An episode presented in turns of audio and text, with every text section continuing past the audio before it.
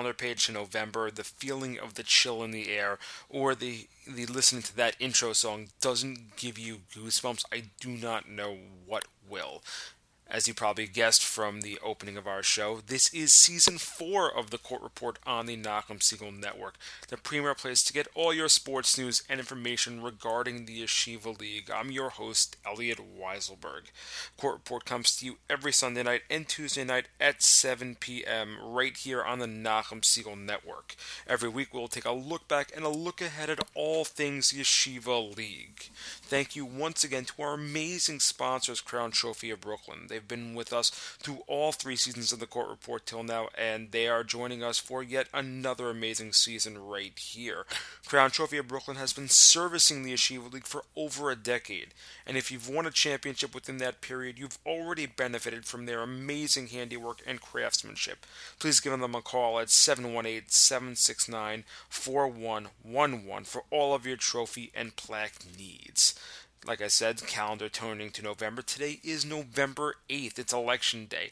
And thank you for electing to listen to us on the first episode of season 4 of the Court Report for the 2016 2017 Yeshiva League season. Uh, again, I'm Elliot Weiselberg, your host. I'll be taking you through the entire year once again season four. I can't believe we are here at season four. It seems like just yesterday, Nachum was calling me and pitching the idea for Yeshiva League offshoot to our Tuesday morning JM the AM Sports Update, and I'm extremely happy, privileged, proud to be sitting right here, being the voice, being the one to bring to you the accomplishments of all of these kids over the last four years, and God willing, for many more to come. Special show today, like we usually do, we start off our season with the Yeshiva League hockey preview. Today we will have an interview with Mo Fuchs, the varsity hockey coach for TABC. Uh, just a couple of programming notes, first of all like I said to open the show, generally we have our shows on Tuesdays and Sundays. Uh, the way we're going to work the first couple of episodes for this season, we will have our regular episodes on Tuesdays. That's why you're hearing the first episode tonight. And we'll be having the encore on Sunday. That's going to take us through next week, which is when we'll have our basketball preview, as well as a recap of this past week's Cooper Memphis National Invitational Tournament. This should bring us up to Thanksgiving. The week after Thanksgiving, we'll revert back to our usual Sunday and then Tuesday format. As usual, the interview with Mo Fuchs is lengthy but extremely informative, so sit back and relax and listen in to what we had to talk about from this past week's interview. Please pardon the sound quality. I did the best I could with editing. Hopefully, it sounds as great as the conversation really was. It's becoming yearly minhag here at the Court Report to start off our season with the hockey preview. And once again, joining us, TABC varsity head coach and director of hockey operations at TABC, Mo Fuchs. Thanks for joining us once again, Mo. My pleasure, Elliot. So let's dive right into it because we got a lot to cover tonight and very little time. Going to give you a little rundown as to the varsity and how it's set up this year. Still a two division format, but the playoffs are going to be returning back to a 16 format as opposed to the five team that it was for the last two years. Top two teams in each division getting buys to round two, teams three and four hosting five and six in the first round game. The uptick in playoff teams is a result of the increase in teams this year. The East adds one new team, YDE, returning after two years off to give the East nine teams, and the West also added a new team to bring it from eight to nine, the returning Hillel team. We're going to start off in the West, which, in my opinion, could be neatly divided into three tiers. We'll get into each of them as we go. I know you and I have had differing opinions as to who the top team in the West is. We spoke about this over the summer. I'm of the opinion Frisch has got to be the top team to start the year. You have been touting SAR the entire time. Well, I have tremendous respect for Frisch, Elliot. Take nothing away. We're talking 1A, 1B, but SAR is the champion from that sophomore freshman group that is now junior, senior. And so it's their mantle per se to start this year. And unless we hear differently, and they've made some changes to that team, understandably, but some changes that in the end I think are beneficial for them. And I think they have to be put number one to start SAR. Well, let's get into the two of them because they're they're going to they're to start off our our list right now. So to start with Frisch. Last year, 9 4 0 1, third in the West, pulling off the comeback over Rambam in the quarterfinals before falling to your guys in the semifinals. Uh, this year, an offense that combines speed and talent, and a defense with pure technical ability on both ends of the floor. And the maturity of Frisch's main pieces make it a team to be reckoned with. Uh, Yehuda Brin, Ryan Eisner, they showed what they were capable of in Camp David, blowing out and blowing by teams. And they'll be accompanied by uh, by uh, Brian Alter, Johnny Newman, Sammy Weichner, Jacob Silver, that core group of four that's been with them uh, all the way through. Correct, but it's it's an incredibly deep team. Uh, there's no question that they're an incredibly deep team, and, and offensively, they have a tremendous amount of firepower. I mean, Yehuda is arguably the most explosive player in this league, and we saw that in Camp David, and we know that from I've coached against him now uh, and seen him play enough games to know how explosive a player he is. But Frisch, Frisch is probably deeper than SAR. Uh, I don't know that they're more explosive because of SAR's offensive prowess as well. Frisch is incredibly explosive, and certainly there'll be pressure to bear there. Additionally, the maturation of Charlie Freilich into a formidable goaltender that led the Cougars to a JV final last year. And as you just said, one of the deepest benches in varsity this year. it's, it's got to give Frisch a major boost you know, from a team that gave SAR all it could handle two years ago when they were in JV. That's correct. But, but Frisch has one major question mark, which is last year their lack of discipline hurting them, too many penalties in the penalty box, including that championship game against DRS. Almost cost them the game in the quarterfinals to TABC in JV last year. Now, and they're playing for a first-year coach who you know extremely well, Jaak Lisker. Jaak has coached the Frisch varsity girls to two straight championships, including last year where the team managed to win more games in the playoffs than in the regular season. You know better than anybody else what Jaak can do for a team like this. Oh, 100%. He was my assistant coach for 12 years, Elliot, and we're extremely close as friends, and I have tremendous respect for his ability. I mean, he, he stepped away for reasons that had nothing to do with hockey at the time, and he got back into the game a couple of years ago. I have tremendous respect, and but the pressure is going to fall on Jaak to make sure that the discipline factor of his team does not hurt his team. Does he have the ability to do it? He has the ability to do it, but his players have to buy in under his guidance. Well, be the first to find out what that's all about when you uh, when you challenge them on November 10th to open their season. Now that we've discussed Frisch, let's move on to your favorite SAR. For the second year in a row, the Sting finished with 11 wins last year, good for second in the division. A quarterfinal win was it DRS, I believe, before a 4-1 loss in the semis, dropping to HAFTR in the final four for the second straight year. You know, the JV champs two years ago, and you could readily expect them to be right in the thick of it, as you said an extremely talented junior group led by Gordy Cole, Jason Bury, and Shua Friedman. They'll accompany a small senior class, only three, Joey McGillner, Ellie Gelfand, and always dangerous Solomon Freilich, into battle in front of sophomore call-up Henry Cole, who's going to man the net for varsity this year.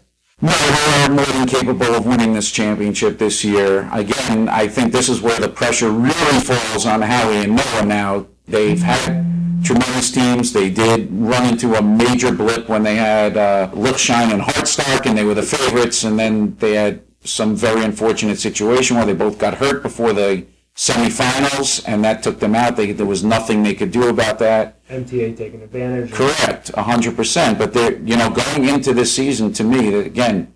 First of all, you say that three seniors, but we're talking about three seniors who are major players on the team with a very talented junior group, and they do have what we consider to be, or certainly I consider to be, the biggest home advantage in yeshiva sports. Not just yeshiva hockey, but in yeshiva sports, playing in the rink in SAR, which they know inside and out. And listen, I know that rink too well, and I'm gonna. Eh, eh, this is gonna sound egotistical, and I apologize. I think I'm the only visiting coach that actually has a winning record there, but it's an extremely hard place to play and they take full advantage. And the biggest key, maybe for this whole season, is who ends up winning the E, the West, because will SAR draw the one seed and force everybody to come through that rink until Lawrence Middle School, or will Frisch take it and then SAR will have to go on the road in a semifinal, and that could be a huge determining factor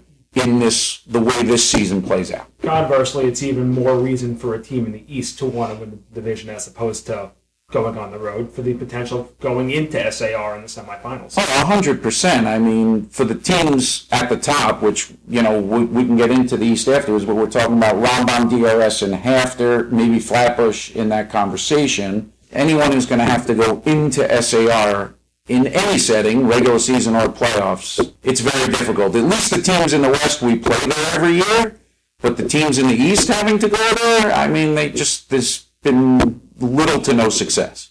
Let's move on to what I consider to be the tier two teams. The teams that really could find their way to the top or find their way outside of the playoffs looking in. And at the top of that, I'm going to put Jorgats. Strangely enough, because you are the defending champions, undefeated season, 14 0 last year, taking out HAFTR twice, including the championship game.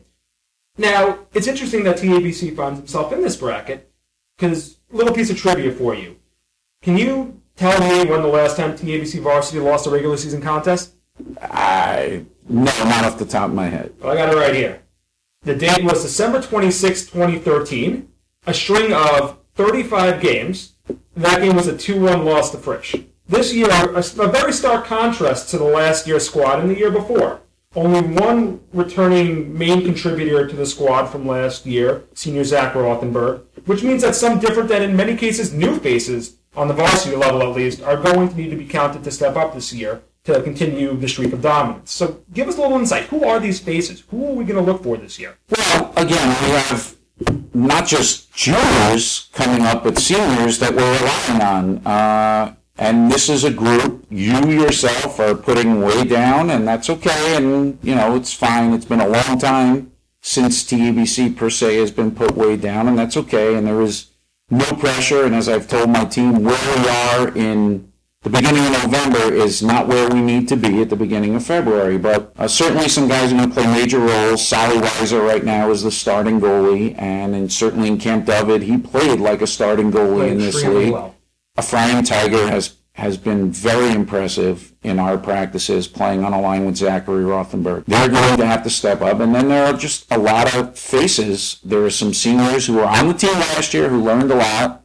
Uh, Joshua Wertenthal and Shimmy Alter, couple Jacob Rosenfeld, who I believe is your cousin, Josh Lehman, who's now playing defense. So these are guys that have to step up, coupled with some of these juniors like uh, a Yitzi Kopstick and, a, and an Ari Solomon and a Yehuda Sachs. A couple of these guys, by the way, who had very good summers where they were this summer, and the reports were excellent. You know, some of our defensemen, Akiva Weaver was clearly our best defenseman on JV last year, and Yeah, Ezra, last year. yeah, and Ezra who, and Aki, and, and uh, Jonathan Sturm, who's now playing defense for us this year, at least at the beginning of the year, and I hope that will continue. And this is a group. Lis- Listen, the juniors, we're not going to sugarcoat it. They have not won a playoff game. I've challenged them come the end of February where they haven't been before. And they have worked extremely hard to this point.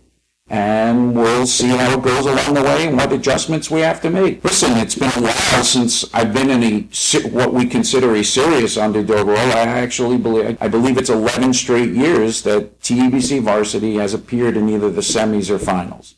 And everybody is telling us that cannot happen this year. And I'm telling my team, you got to take that as a calling card and don't let anybody tell you what you can't accomplish. Because we've seen many teams come out of nowhere to surprise people. But what we first have to do is start with the first shift of the first game in the first period. On my team in 97, uh, sorry, 07, 08, when Ira Przanski was captain, going into the year, everybody said we were probably the sixth best team on paper. DRS and HAFTR were dominant, and we beat both those teams and won the championship. So it, those things can happen, but obviously the team is going to have to work hard enough to reach that level. Now, keeping the youth factor in mind, speaking of November, looking at your schedule for the month of November, you played three of your first five games against Frisch, in SAR, and in Rambam. Three of arguably the top four teams in the league. Is there a sense of trial by fire here? I, I love the way our schedule is set up. It's very difficult at the at the beginning, and I'm, my my hope is that if we can steal some here, great, and if not, not. But we need to learn from it and improve along the way. Because right now, like last year at this time, I knew I had a championship team. I knew that. Whether we would close the deal or not was another story. Going into this year, I'm, again, not going to sugarcoat it. We are not a championship team on November 2nd, but we are going to have to work hard and take our early season games and improve and improve and improve. And that's what we need to do, at least as far as TABC. But yes, we do have probably the most difficult schedule in the league, and, and teams we're competing with in our division have far easier schedules, but there is nothing we can do about that. We can only play the teams on our schedule and be the best we could be so that when we reach playoff time, that we'll be prepared to win those games at that time. Speaking of difficult schedules, which we'll get to later, moving on to our next team, Kushner, finished off last year nine and five, fourth in the West, defeating HANC eight to two before dropping their quarterfinal game to finalist HAFTR.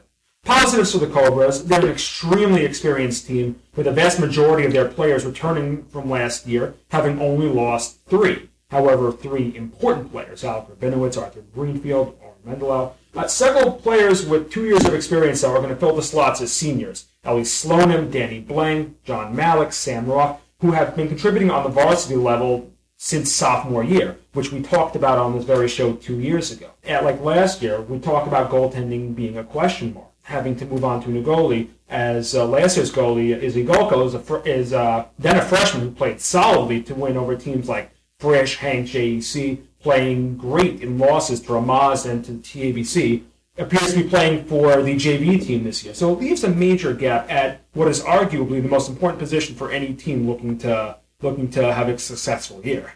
Oh, 100%. But, but Paul knows going in that that's going to be the key to his team. He has some very good players, some excellent, excellent top end all star type players.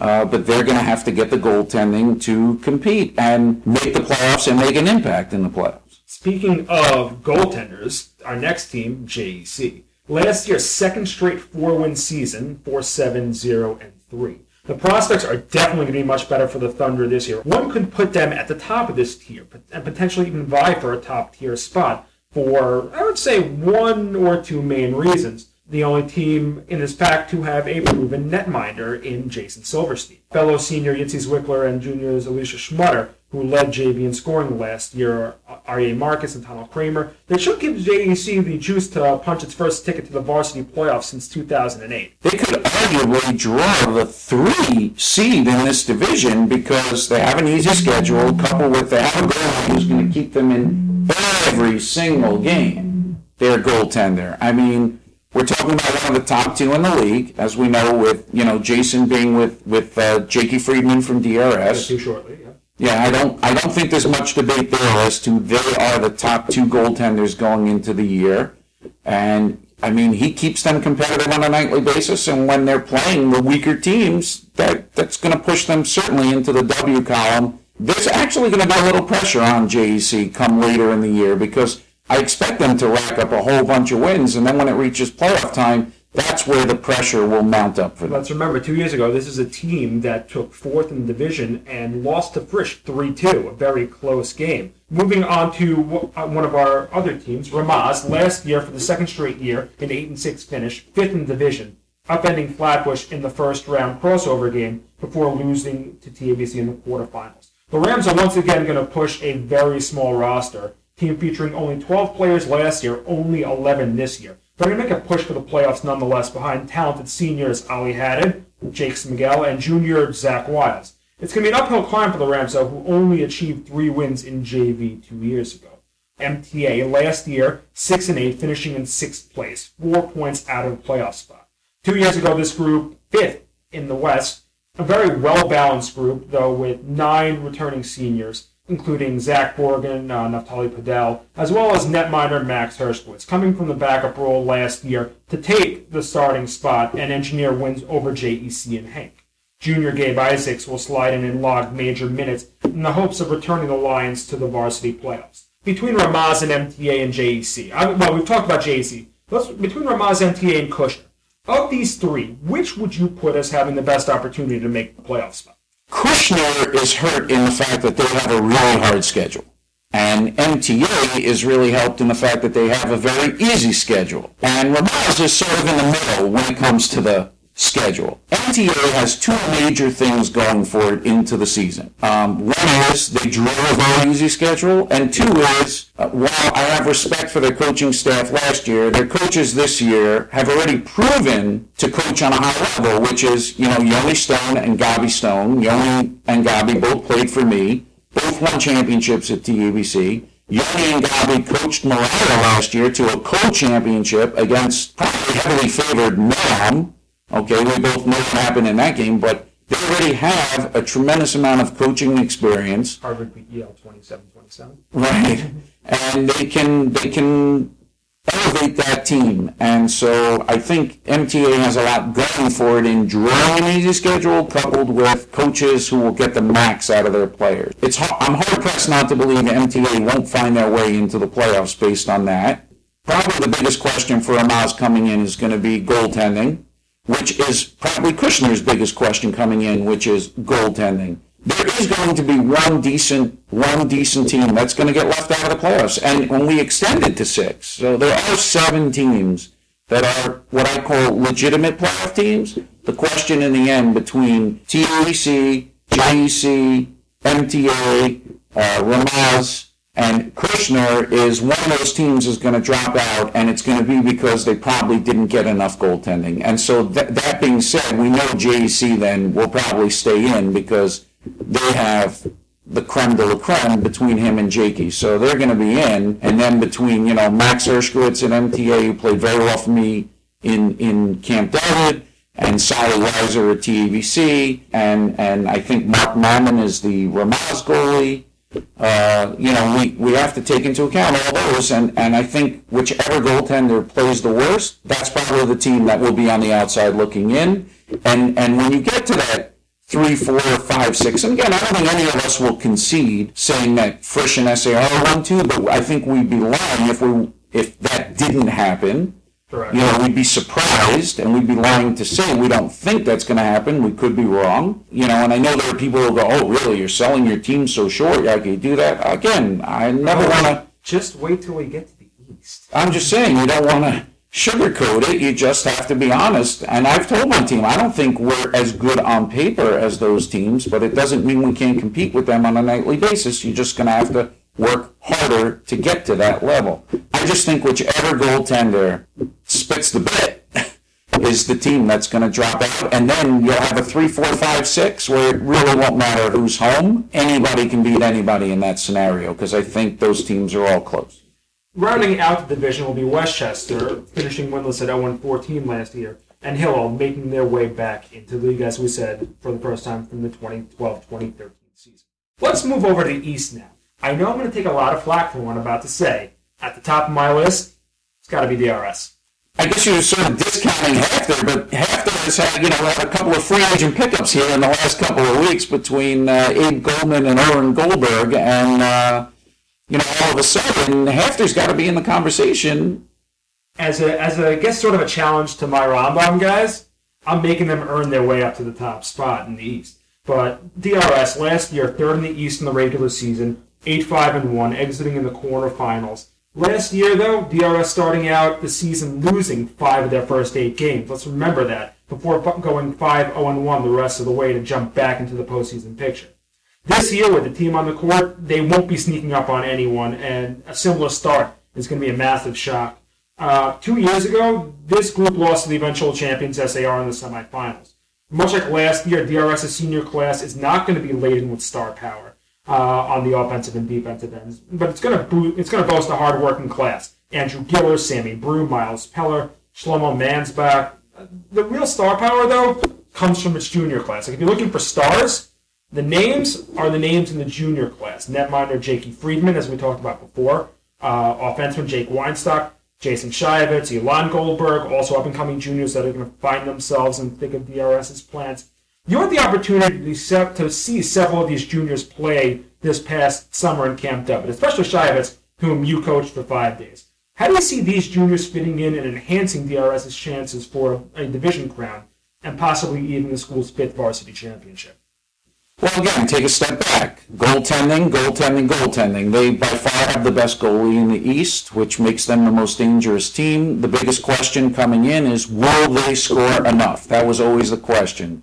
But a lot of their players showed a lot in Camp David. Weinstock, like, like you said, Jason uh, Shayevitz was on my team. He was excellent and has tremendous potential. Like Kalev Minsky years ago, and he should be as good as Kalev. It would be a, a bracha for him, but you know, he can move up or back, up or back. So Larry has tremendous flexibility there. DRS is going to have to prove it can score enough. That's really the question. So we know that they're going to play lower scoring games as opposed to maybe like your Rambam team that might look to play slightly higher scoring game. It's going to be an interesting contrast because when you take DRS, Rambam, and HAFTR, you have very different teams, especially Rambam, where you guys can fill the net the question is, can you stop the puck? And in DRS, where they can stop the puck, and the question is whether they'll fill the net. So it's a really interesting contrast. On that, Rambam last season, 11 and 3, finishing second place in the East by one point behind HAFTR.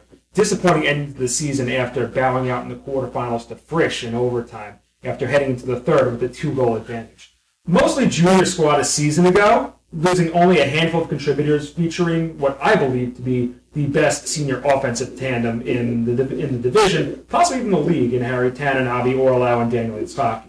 JV runners-up from two years ago will look to make their way back to the grand finale on the varsity scale, with a different-looking squad from that season, though. Let's remember they'll be without Daniel Lichter, who is in HAFTR, also without now Daniel Petrikowski in net, as he's decided to focus on basketball. The task in net this year is going to fall to the trio of Benji Arye, Yoni Grossman, and Yehuda Rottenberg, who combined have only a handful of starts between them on the varsity and JV levels. It'll also be on a very good defensive group led by senior Noah Schwartz to keep the three comfortable to where they are fully game ready. But they're not really going to have much chance to settle in as we're going to be playing HANC, Flatbush, and TABC within the first four weeks of season's opening. Again, uh, looking at the Rambam team, it, again, I, I think there's a tremendous amount of talent, especially offensively. Even the defense is strong. Again, losing a Daniel Lichter, who is arguably, I, I don't even think it's arguable, he is the best defenseman in the league going into the season and one of the top players in the whole league. Just his ability not only to play on the defensive end and block shots and play smart and log major minutes, but to also fill up the net himself as a defenseman. He's a true all-around top-notch defenseman, and he is the best in this league going into the year. And if somebody proves me wrong on that, so be it, because there are a lot of kids I like, but going into the year. And you do, uh, there are players in Rambam, such as a Noah Schwartz, and you have other players who are very capable of protecting the back end, not as flashy, not so much going to be filling the net on a regular basis. But I don't know that they need to with an offense as explosive as they have. You know, the key is going to be for them to keep the puck out of the net because they're going to score goals. Speaking of proving, you guys have heard it from me. Prove you're better than where I'm putting you right now. That's a challenge laid down to you. Moving on to the team you just talked about, HAFTR. Defending Eastern Conference champion Hawks last year 10 1 1 and 2 losing in the finals to TABC after two straight championship seasons. They lost most of their roster in Zachary Kramer, Jake Berger, Sigelnik, Sam Schechter. Only two contributing members of that team still remain in seniors Daniel Lichter and Donnie Goldberg, and last year's backup goalie uh, Elijah Glaubach being the lone option in net. But as you just mentioned, bombshell this past week, Abe Goldman transferring in from North Shore. Goldman set to be one of the tops in North Shore as a junior. He's one of the top junior players. Goldberg switching over from DRS as well to sort of give that team a little bit of a facelift. So this team, which was five and five two years ago, winning their playing game, actually taking to the last game of the regular season against Flatbush to to enter the playoffs. This team in two years now having Jacob Kramer, Yehuda Blonder, Daniel Sulzberger from their from their junior class. This team's got to look like a much better favorite in the East than they were. Forget five days ago, but much more than they were two years ago, where they were just happy to have made that playing. Oh, 100%. And, and again, let's go back for a second. You bring up two juniors who were all stars last year in JV and Kramer and Sulzberger. I was extremely impressed with Sulzberger and Camp David. I happen to have refed a lot of his team's games, and I thought he played really smart. And uh, I think this is a team that can now, they now have a lot of firepower. But again, like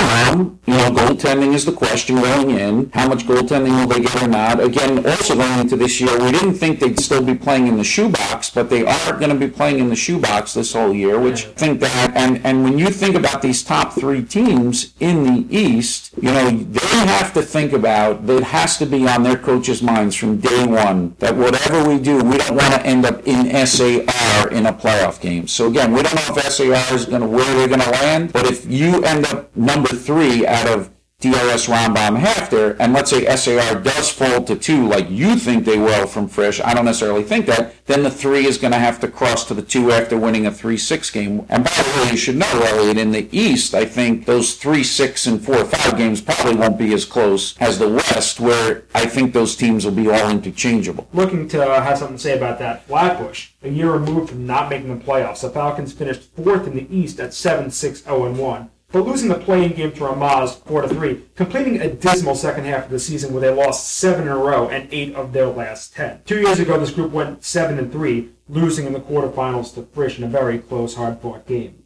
The Falcons have a making of a team that could either climb to the top of the division or a team that could settle for being middle of the road. Two years ago, they exemplified both sides of the coin by playing tight games with DRS and Rambam and blowing a lead to a desperate HAFTR team. Fast offensive group led by senior Sam Laniado and junior Murray Dweck are going to look to put points up on the board to keep the pressure off of a very young and inexperienced defensive group. Having Aaron Kubi in net is definitely going to aid in the process. Along with them in that spot fighting for the 3 4 5, as we would look at it, HANC. Last year, the Canes went 5 8 0 1, sneaking into the 5 seed, a final divisional playoff spot before getting clobbered by Kushner. Two years ago, they came in fourth in the division, defeated MTA in the playing game, Start to the year not exactly rosy. The team is young, comprised of mostly incoming juniors. Junior class that lost two years ago its key offensive player, Maury Bauer. In addition, they spent a decent part of the early school year in flux as they didn't peg down a head coach until just before the holiday, actually. So already behind the eight ball, the squad will play four games in the first week and a half of the season, including games against peers Rambam, Flatbush, Upstart Magen David, and North Shore. Should either of the last two capitalize on the issue, it'll make for a very annoying season to have to climb over. It's not to say that they won't be able to, but they're going to have to work extra hard in games where they wouldn't really have to. That being said, the junior class is still very competent. Two top junior talents, uh, Jacob Schwartzman and Josh Blitzstein, they'll complement senior Joseph Lindenblatt on the offensive end. Well, again, Mike, we talked about Daniel Lichter before, that it's hard for Rambam to take a loss such as a player such as Daniel Lichter. It's hard for a team like HANC to take the loss of somebody like Maury Bauer, who now just happens to play for Frisch. And not only that, but I'm going to give a little shout out to Maury because I think he's one of the funniest kids in the whole league. But it's hard to lose, especially when you're HANC and you're not as deep. It's hard to lose a player of that caliber. Regardless, HANC is still in a very good position to make the playoffs in the East. Fighting for the last playoff spot is going to be a quad group. It'll be North Shore, Magen David, YDE, and Solomon Schechter. Of that group, one probably has to, even with Goldman leaving North Shore, one probably has to say North Shore probably should have the edge in that, considering that they have goalie Jack Tagerstein. As we said before in the West, if goaltending is what uh, works you into a better position, Tagerstein should absolutely give North Shore the edge when it comes to dealing with those four for the final playoff spot. Yeah, Jack is a very capable goalie. He probably can beat the, the worst teams by himself by keeping the puck out of the net, and they'll find a way to get a goal or two. But I just don't know that him by himself could ever steal a game from even the likes of HANC. Well, that being said, we've pretty much come to the end of varsity. So, just a couple of questions to, to tackle. We've already sort of gotten into it with the schedule who wins and who loses? Again, losers for the schedule in the West certainly are TBC and Kushner. I mean, Kushner really, I think even more so, but because, again, TBC really can't complain coming off a 17 0 year. So Kushner really loses out on the schedule, and in the West, JEC and MTA benefit tremendously. I mean, it's just, it's a fantastic situation for them to draw the schedules that they did. And even looking at when you talk about the top teams, SAR, you know, drew. Why? Because they drew DRS in SAR, which is beneficial to them. Although arguably now, I think they, they go to HAFTR, correct? SAR? Yes. Whereas HAFTR is now better than they were a couple of weeks ago, so it's not as big. But drawing DRS, where DRS has traditionally not even come close to playing well in SAR, at least half year last year HAFTR played competitively in SAR. For me, the East, the winner has to be HANC. You know, six games against YDE, Solomon Schechter, Magen David, all more than likely wins for the Hurricanes. North Shore, MTA, and Kushner could be in the same realm as well, with the other double that they have being HAFTR, a team almost directly above them, obviously getting a little bit better. Nine wins should be enough for the four seed in the East, depending on how Rambam, DRS, HAFTR, and Flatbush kill each other. The loser got to be HAFTR. Taken with a grain of salt because they're a much improved team. Uh, if they were the team of two years ago, you're potentially not looking at not making the playoffs at all. They have Rambam twice, DRS twice, Flatbush twice, HANC twice, all fellow top five in the division in addition to playing you and SAR in the crossover. In the West, I agree with JEC and MTA. Two Westchester games, two Hillel games. Well, for JEC, two Westchester games, two Hillel games. Magen David and North Shore is a crossover. If you're JEC, do you say to yourself, if we're if you know, if you take at least one of two from Ramaz and two of three from MTA, TABC, and Kushner, we're looking pretty good for a first round home game. Oh, 100%. Actually, I'm going to be honest with you, Elliot. If JEC doesn't get a home playoff game, it's got to be a disappointing season for them. They can't be thinking like a past JEC team. If if he if they're not having a playoff home playoff game on their mind to start the year, something's wrong because it's in front of them. It's theirs to take. For me, the loser or the loser in the scheduling battle got to be Kushner. As I agree with you. Frisch twice, SAR twice, TABC twice. DRS on the crossover, unless you steal one of those games, do you wonder whether you're looking at a 500 record at best before even dealing with contemporaries like JEC, Ramaz, and crossover HANC? Yes, and and the, again, the question for that team is going to be the goalie, whether the goalie can stand up in those games. So it's going to be very interesting. But I'm going to one interesting quirk within the schedule. I don't know if I call it a quirk, but one game to sort of note on your calendar for this coming year. Not necessarily because we're looking at it as a game that wow, I can't wait to see who wins or loses. Frisch travels to Flatbush. It'd be very interesting to see uh, whether those teams can stay disciplined when they face off again in the same spot that created so much of a problem. You are listening to the Court Report on the Nachum Segal Network. I'm your host, Elliot Weiselberg. We are sponsored once again by Crown Trophy of Brooklyn. Once again, we are here with Mo Fuchs head coach of TABC Varsity Hockey and director of hockey operations at TABC, running through the varsity and JV hockey preview for the 2016-2017 season. Let's jump into JV now. The JV League returns to a traditional two division format after a year in a three division league. Last year was necessary due to a huge imbalance between the number of teams from the East and the West. This year, the number of teams remains the same, but the balance is there. In the East, four of the five teams from last year's JV East return, DRS, HAFTR, Rambam, and HANC, the one exception being North Shore, who's bowed out of JV this year.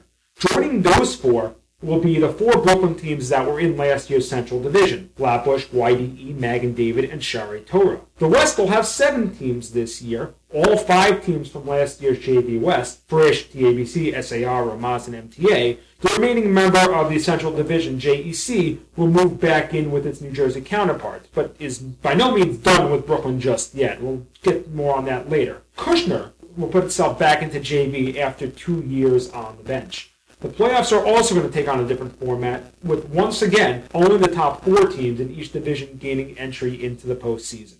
We'll start out in the West. My top team, although again we can go back and forth on who our top teams are.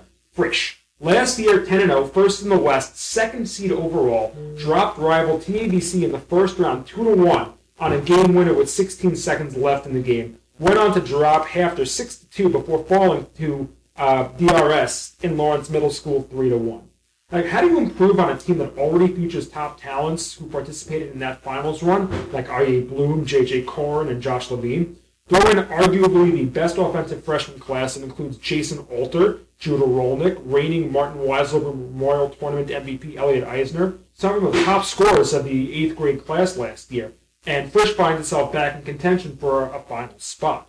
Now, the class features much more than that, as all-star defenseman Gabe Einhorn and Ari Baruch don the uh, Cougar colors, but the team will need to look to Gilad Holzer and Isaac Markovich, uh, two of its 10th graders, to lead the way back to Lawrence Middle School. Again, the question for this Frisch team is the goaltending, whether Gilad or Isaac step into the starting role and whether they're good enough to assume that role, whereas last year Charlie Freilich was certainly good enough to assume that role. You did leave out Natan Nugrishel, I believe, who was on the my TBC varsity last year as a ninth grader and is now a tenth grader, I believe, playing first line with JJ Korn and Frisch. So I'm very interested to see him play when we play them in a week because I'd like to see how good or not a job I did of coaching him last year. So Frisch's defense is very solid because you could argue Bloom and Levine, Ari Bloom and Josh Levine, were their number one line defense last year as freshmen. So they're returning. Uh, so their defense starts off very strong. And Jack Katz, who was in Camp David with us, a big, strong kid. So already that's three very strong defensemen. So you assume that the defense will be strong. The question we have is while they have a lot of really good incoming freshmen and they have some good returning players, will they be able to score enough to complement the defense and whether the goaltending will be good enough? If they can get enough goaltending and scoring, to take it to the title. I believe their defense is very strong because again, when you take your first line from a team that won the championship, and that first line is still there, you know, and they're very talented kids in Bloom and Levine. Uh, this is a team that can certainly compete. How quickly they come along as far as the ability to score and keep the puck out of the net uh, will be the question of how far they can go ultimately in the end. Now we go from what I consider to be the best offensive freshman class to a team with one of the most complete freshman classes, and that's TABC. Last year, 5 3 and 2, second place in the West, seventh overall, losing to Frisch in the first round. What's the 4 1 1 on the blue and gold? We know Yechiel Kaiser and Akiva Hain really impressed in Camp David, but we just finished talking about Frisch's freshman class. Equally as strong, let's talk about the completeness of TABC's freshman class. When we look at TABC, we now have a, a different team as well than than you have in Frisch because I don't think TBC will have trouble scoring goals. I think they will score a lot of goals because they have a lot of sophomores there in, in like Akiva Hain and Avram Gelman and Ellie Schiff and Ellie Spinowitz, all returning players who have been impressive so far. Uh, they they're going to score goals. And yes, Yechiel Kaiser is one of the top defensemen in the league. He's big, he's strong, he's fast. The question for TABC will be is the rest of the defense strong enough? And then coupled with, there certainly is a goaltending question, but Charles Gibber, who was one of the top players at your tournament, uh, and was co-champion at Noam is there and and has I think tremendous ability. I wouldn't count out the other two goldies that are there as well in Avrami Davis and and Joel Jacobson. But in the end, TBC will get the goaltending and they'll get the scoring. The question will be whether they can play good enough defense, which again is so funny in JV when you see that with two of the top teams in the division is the same thing as as the varsity East, where let's say you think of two of the top teams in DRS and Rambam being such a stark contrast. I think TBC and Frisch are a very stark contrast. Moving on to uh, another team that's making their way to the top of the list in the West this year, SAR. Last year, 4 3 2 and 1, league champions two years ago. Last year, taking the final playoff spot, finishing third in the West, bowing out the top seeded DRS in round one. Uh, Lewis Tuckman, Johnny Hames, and Eitan Laxman lead the Sting into battle with an interesting team boosted by young talent Alex Levy and Adam Nayowitz. I think Ethan Fromm right now may be their starting goalie, who was co-champion again. Mariah, he against Charles Gibber were that championship game in, in Jersey there, and Johnny Hames can fill the net. The question will be whether there's enough talent around Johnny on the offensive and defensive side as to whether SAR can make a deep run. They have the goaltender that can keep them in all the games. And again, Ethan, if he wins that job, he's he's on the smaller side, but he is far from intimidated by anything. Nothing phases him, and they'll get good goaltending. And again, SAR has a big home advantage. That's something that's going to keep them very competitive and keep them right there. TABC, Frisch, and SAR really should be those top three teams. We just don't know in which order. Moving on, Ramaz last year 2 7 0 1, finishing a distant fourth in the West, missed out on the playoffs for the third straight year should be back in the race this year with a talented freshman group from unexpected places. Three of its top freshmen, Mark Dweck, Eddie Caton, and Isaac Schertz, joined from interesting schools, the first two from Barkai in Brooklyn, and Schertz from Hampton. Ramaz's Joseph Kaplan will lead that freshman group to, uh, to fill the sophomore class out. Also, Kushner back after a two-season absence. The talent, but not really the floor experience. Will having been on the varsity squad last year be a help to talented sophomores like Izzy Golko and Ezra Strook, or is this going to be, uh, you know, for them as just as if they were freshmen, such as Josh Lando, Drew Rabinowitz, Nathan Orbeck? I I guess we'll we'll figure it out very quickly. They have three tough games right off the bat from Maz, TABC, and SAR. So a kid like Israel Golko, who last year, I know he played goal, but still just being in the whole varsity environment and then going back to JV, I think it's a big help. But really, Kushner's playing with house money this year. Besides having a, a solid goalie in Nathan Norback, they're playing with house money because they we know that they have a very strong eighth grade class right now at Kushner. So this is a team that's really, or Paul Reese is setting up to, to really contend on a high level next year. So anything they do this year, and it would it would behoove them to make the playoffs and get a little more experience. But this year's freshman class is going to be aided by an excellent incoming. Ar- arguably today, we could say they may have the best incoming class next year ahead of time without even knowing exactly where all the recruits are going. They'll have one of the top classes. So, you know, Kushner next year in JV is going to be talked about in the same breath at the top of the division. So if they can find their way in this year, anything they gain out of this year is going to be a bonus for them. Rounding out the division, JEC and MTA. JEC last year 8 and 2, finished second in the Central due to two straight one goal losses to end the regular season. Fourth overall, losing the first round to Hampton. This is a team that would have definitely benefited from the Central Division being around this year. The runners up are going to fight to keep themselves in the race for the final playoff spot. Uh, they'll get four games against Kushner and MTA to prove that they deserve that shot. Sammy Simcha and a host of sophomores returned from last year, having been joined by farm system freshmen Vincian Kapustin and Devin Whites, as well as transfer Shia Kornick joining the team after a year in Israel. MTA last year, uh, 2 and 8, last place in the Western Division. The one thing I'll say there, Elliot, is again, MTA, they have one upgrade this year. I don't know what their talent level is, but Avi Hurd is a first year coach, but granted, Avi really knows the game. He knows how to teach, and he will get the max from that team. Whether they're good enough to make the playoffs or not, that I don't know, but he will get more out of them. And somewhere along the way, they'll probably surprise somebody at least once in a game. That we'll see. And we know that John Silverstein at Jay Z always works his guys hard and demands a lot from them. So again, not quite sure where the talent level is, but those are two coaches that we're saying at least have teams. They may be at the bottom, but they if you better watch out because when you play their teams, you know you're going to get max effort games from those players because of their coaches. Back in the East, again, we have two teams at the top, could be 1A, 1B, and could be fighting each other for a championship in, in uh, Lawrence Middle School this year. At the top, DRS and HANC. Last year, DRS 10 0 in the East, top seed in the East, top seed overall, defending champions, avenging two years in a row of losing to SAR by knocking them off in the first round 3 to 1, dropping HANC 7 to nothing, and then defeating Frisch 3 to 1 in the championship. Even without Jakey Friedman in net, the 2016-2017 Wildcats opened the JV season as the odds-on favorite to hoist the crown. Leading the way for DRS, arguably the top two sophomores in Aiden Englander and Josef Adler, two crucial components to DRS's overwhelming season last year.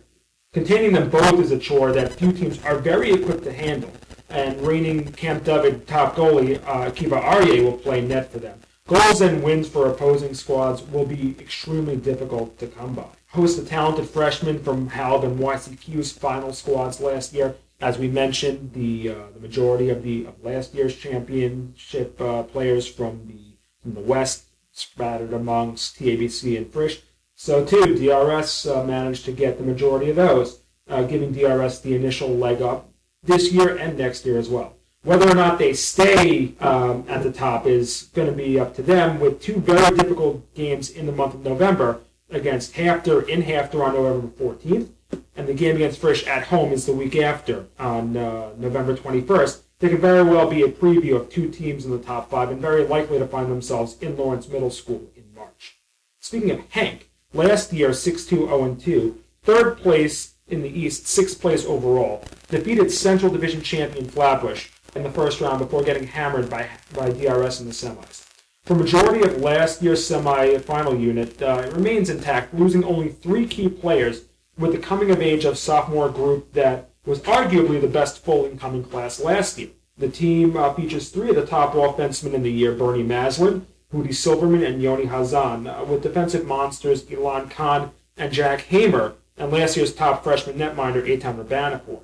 The team took DRS to two one-goal games last year and could put the heat on the Wildcats when they meet up in mid-December. It's been a long time since HANC has put a team anywhere near the championship. It's really been at least a decade since JV or varsity. This is a team that has a chance. If they look at the front of their jersey and go, oh, we're HANC, and so we don't have a chance, then they probably will play down. But if they re- recall that last year they played very tough against DRS, and that this is a new year, even though they got blown out in that 7 nothing game, but we can take them this year, again, which won't be an easy task because one thing we know as well that DRS has is an excellent goalie, so it always helps. But HANC can compete on a very high level. They, they certainly have a real shot to be at Lawrence Middle at the end of the year, but it's all going to start with their belief in themselves or Rabbi Mordecai Harris, their coach, getting them to buy in and believe in it. We talked about in the West. We talked about a class that was very, that, a freshman class, very offensively talented. We talked about what we consider to be one of the most complete freshman classes.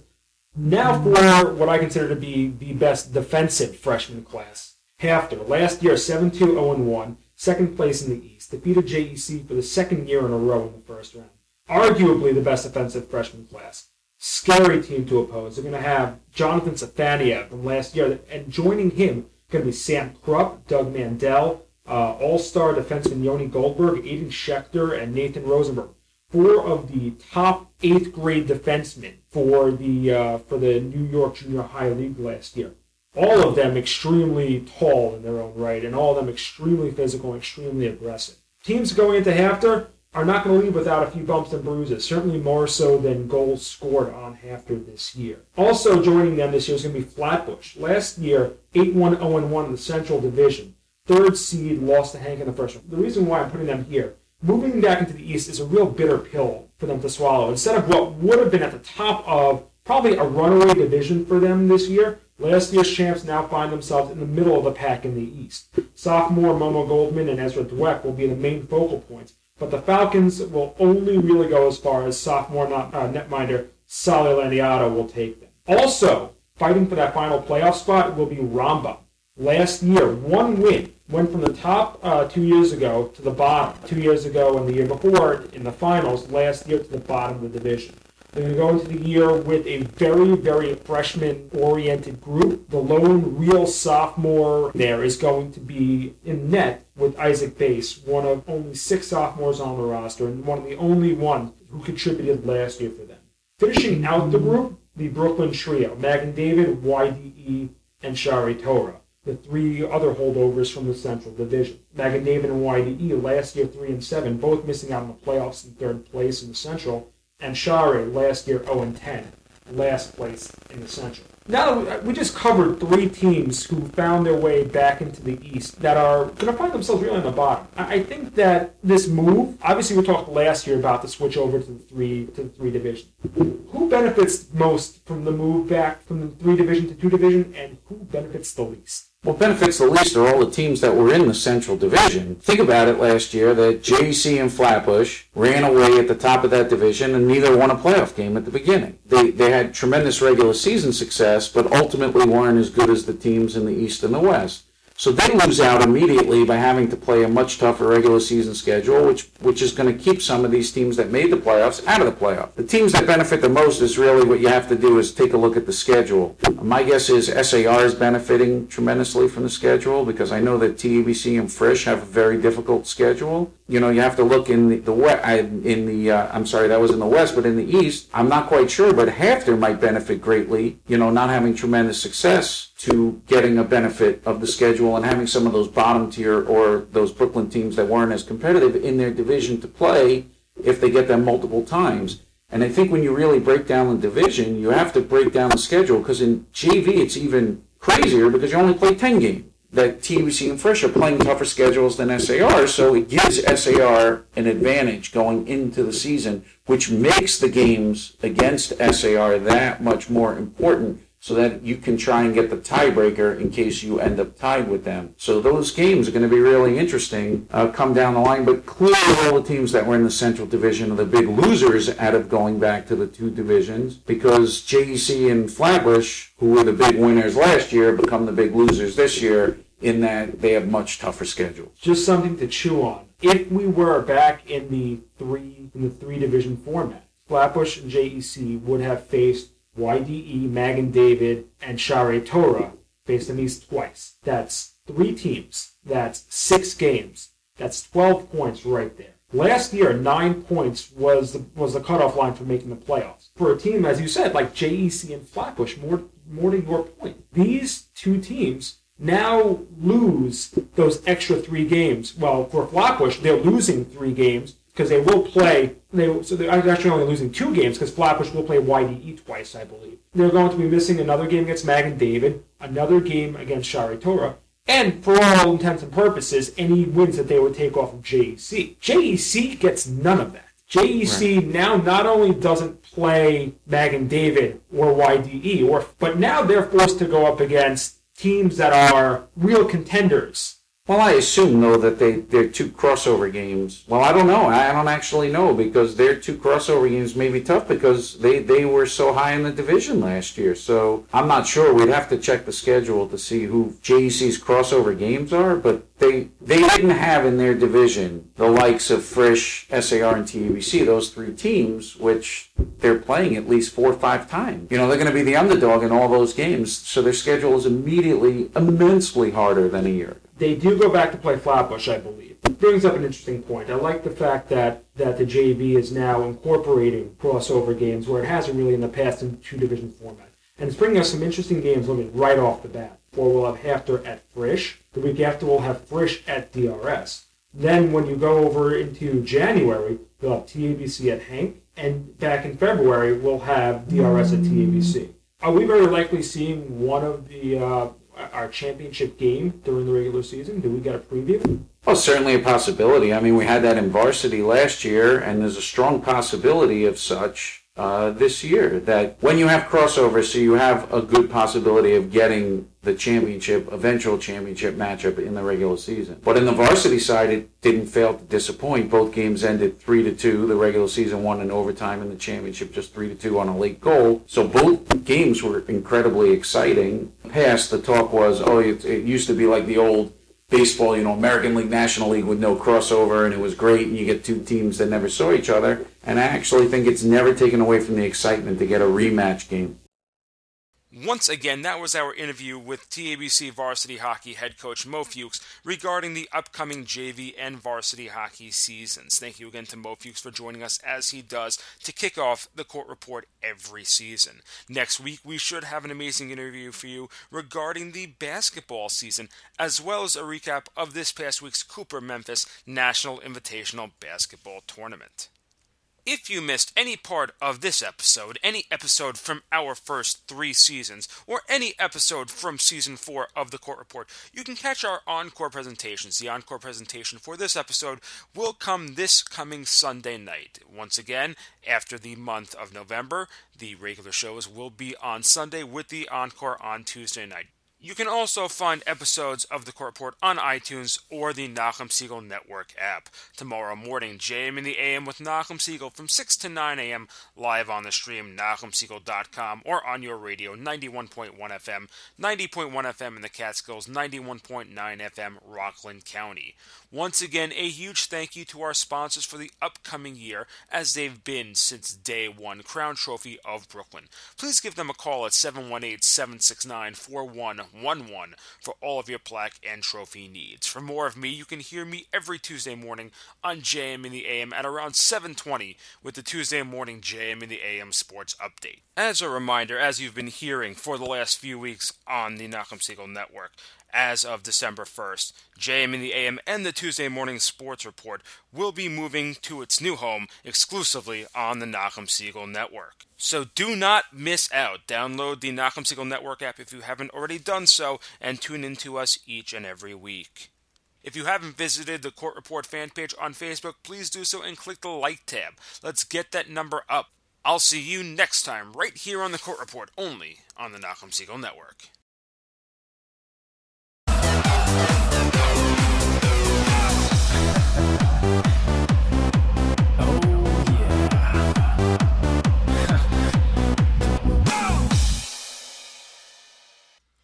Hi, this is Elliot Weiselberg, host of The Court Report.